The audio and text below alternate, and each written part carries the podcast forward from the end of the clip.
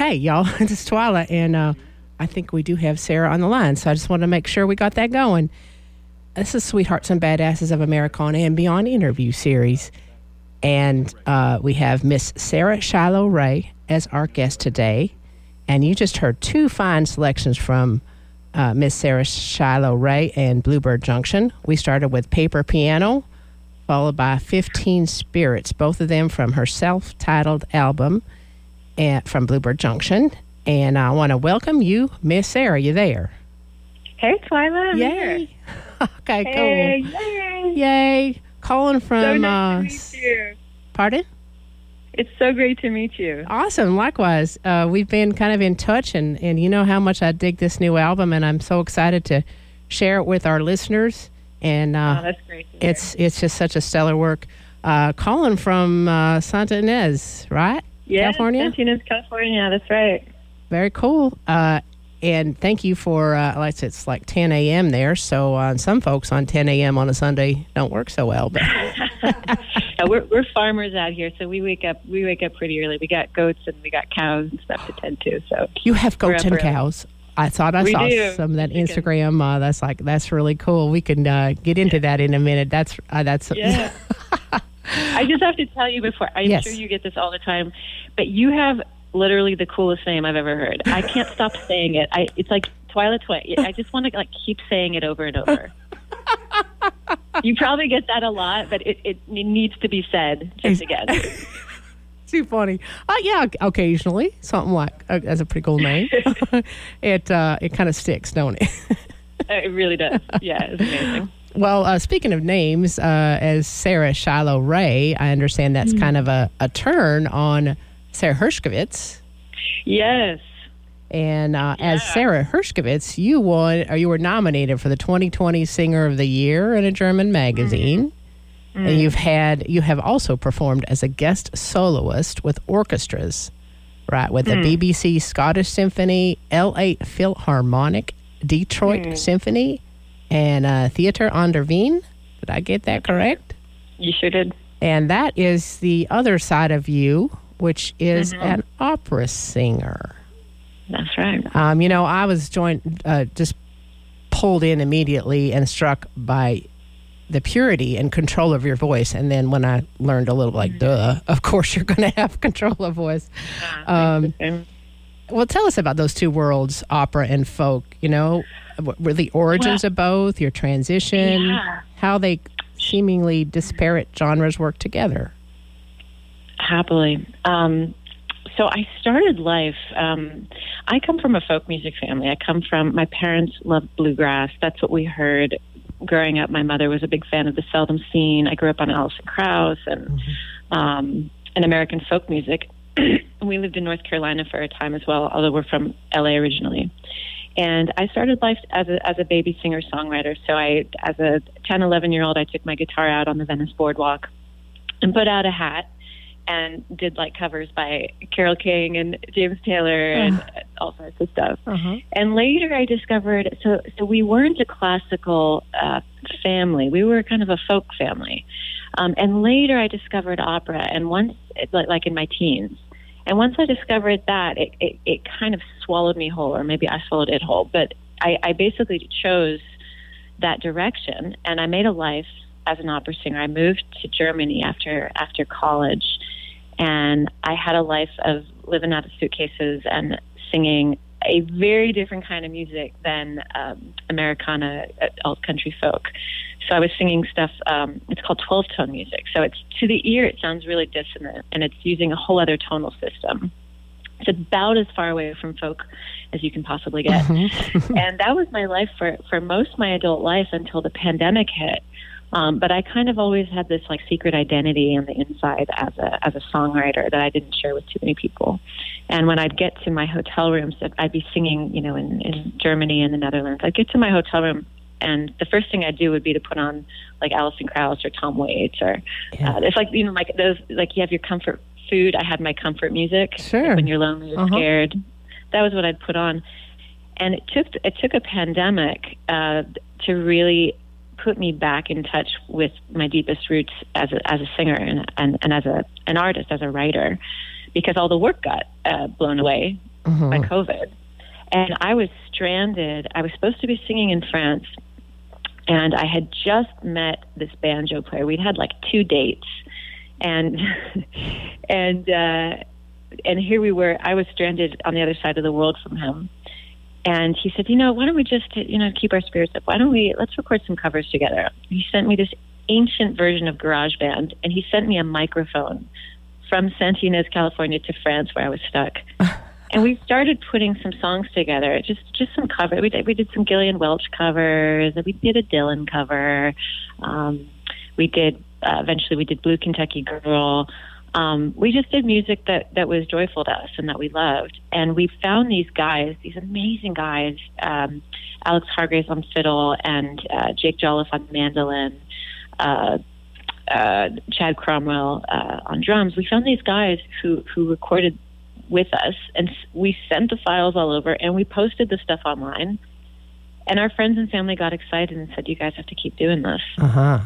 So we did. But it, initially, it was really just to keep our own spirits up because what, what the hell else are you going to do when you're stuck in your house? Yeah. And and and finally, it was really like, oh, this is who I've always been, and uh, not that opera isn't who I'm also. It's it's I th- I feel like we're entering a the post COVID time of music where the idea of genre um, being strictly segregated is is kind of crumbling a little.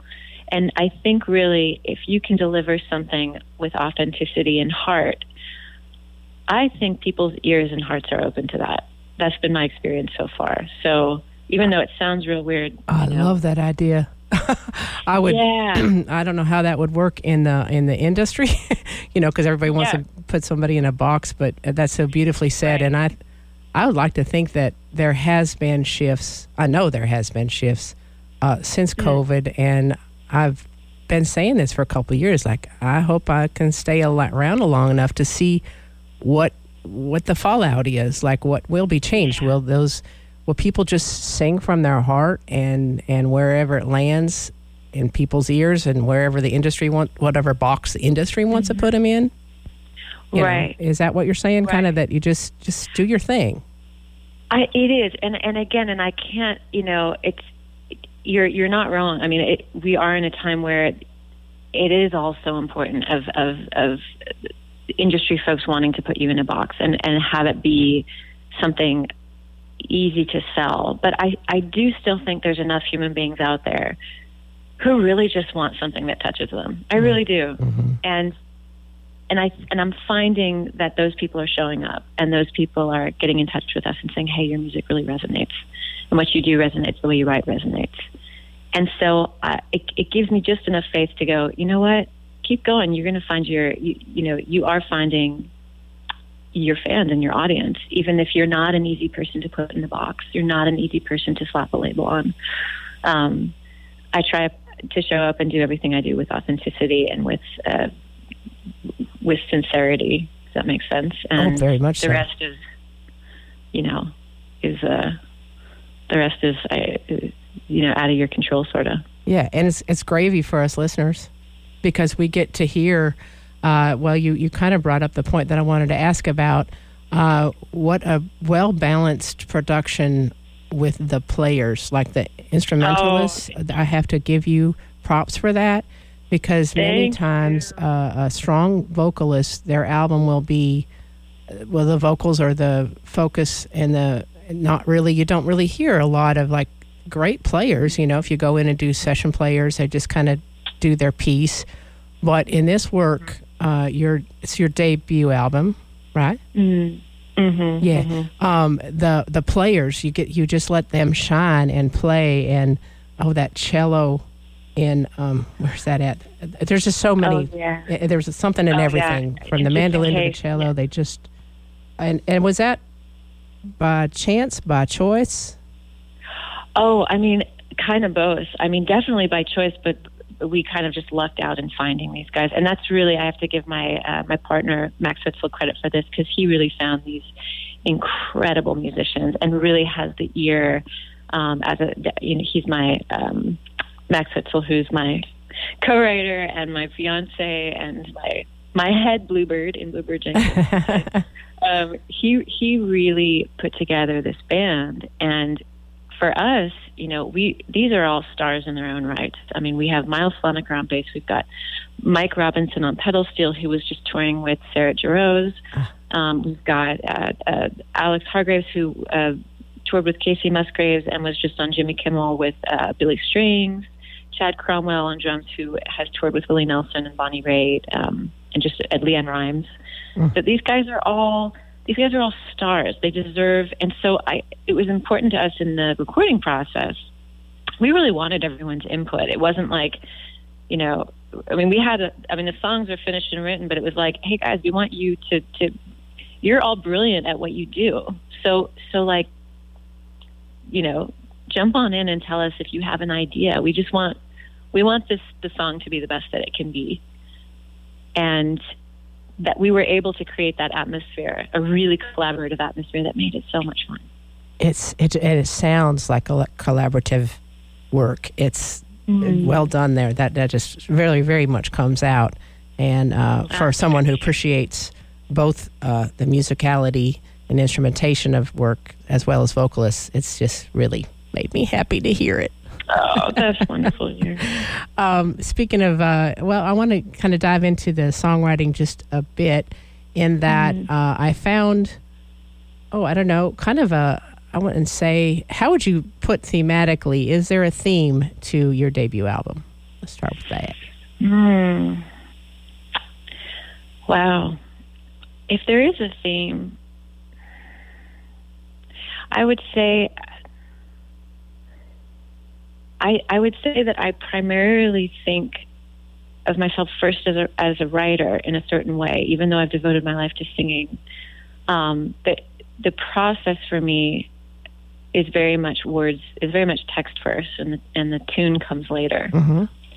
And I would say occasionally there's something autobiographical, but I'm really not an autobiographical writer. I'm a storyteller, and I'm, I make characters. Uh-huh.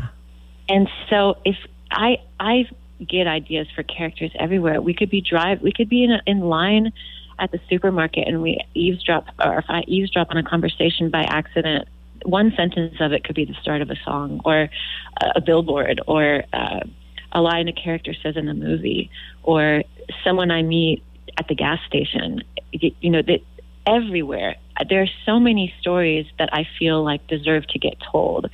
So I don't know if that's a, a too general theme, but uh, these are the stories. These are the ten stories that that I've curated stories that touched my heart that I felt like deserved to have a voice.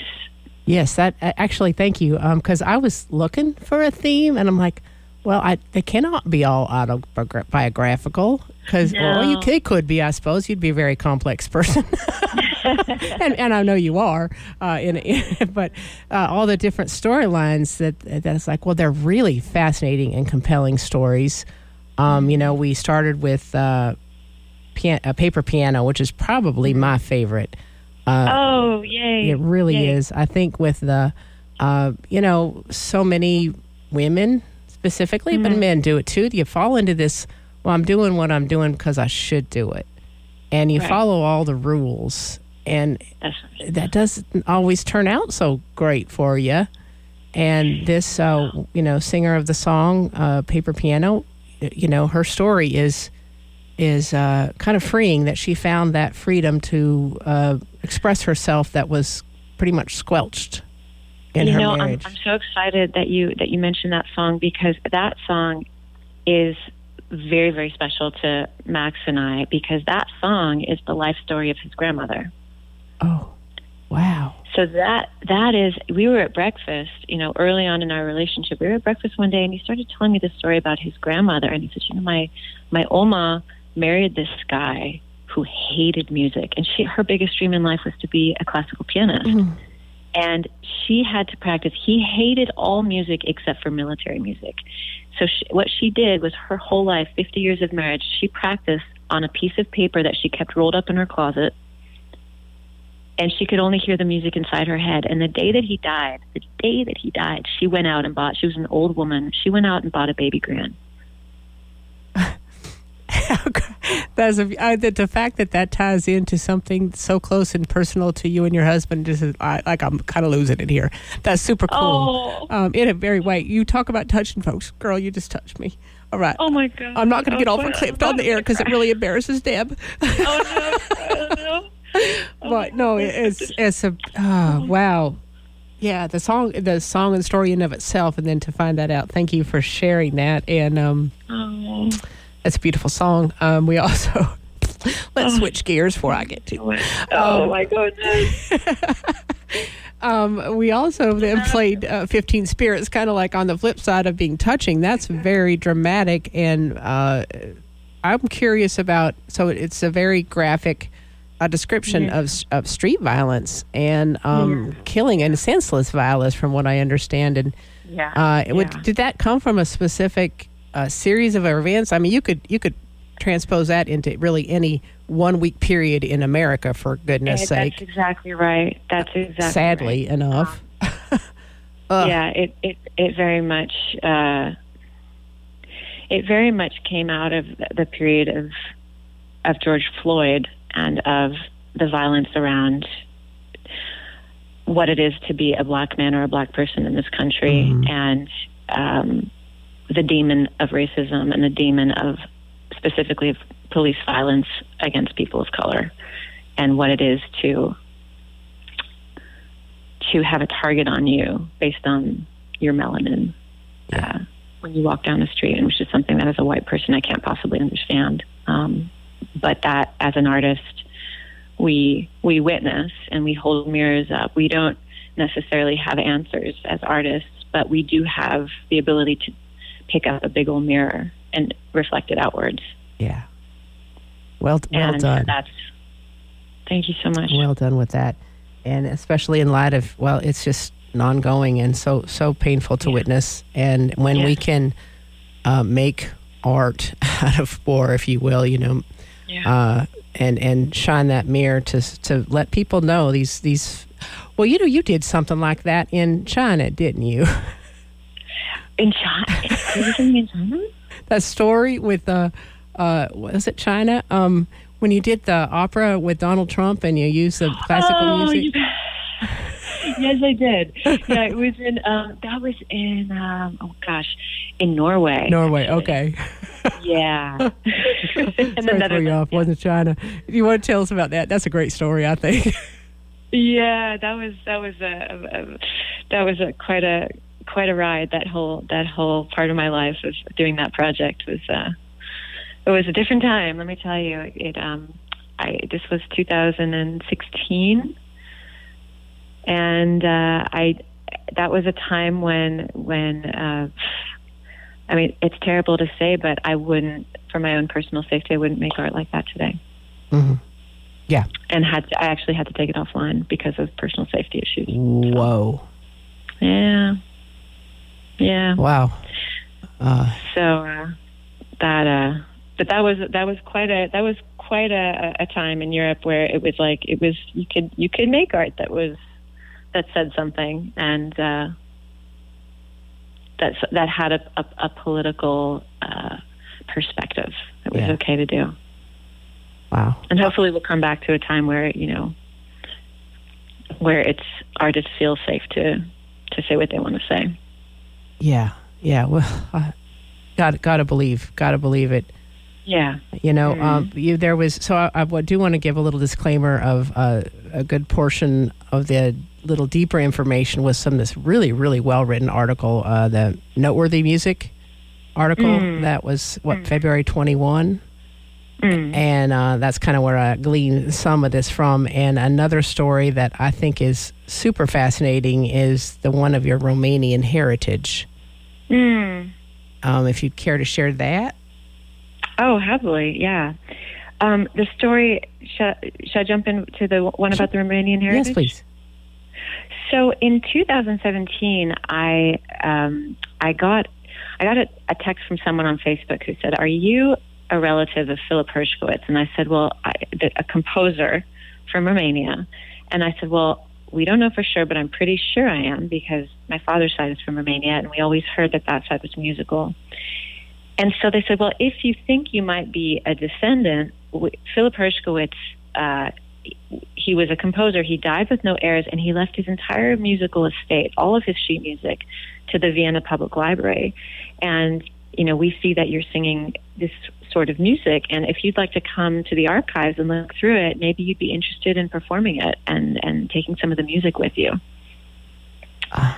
So I flew cold to Vienna. That was uh, 2018.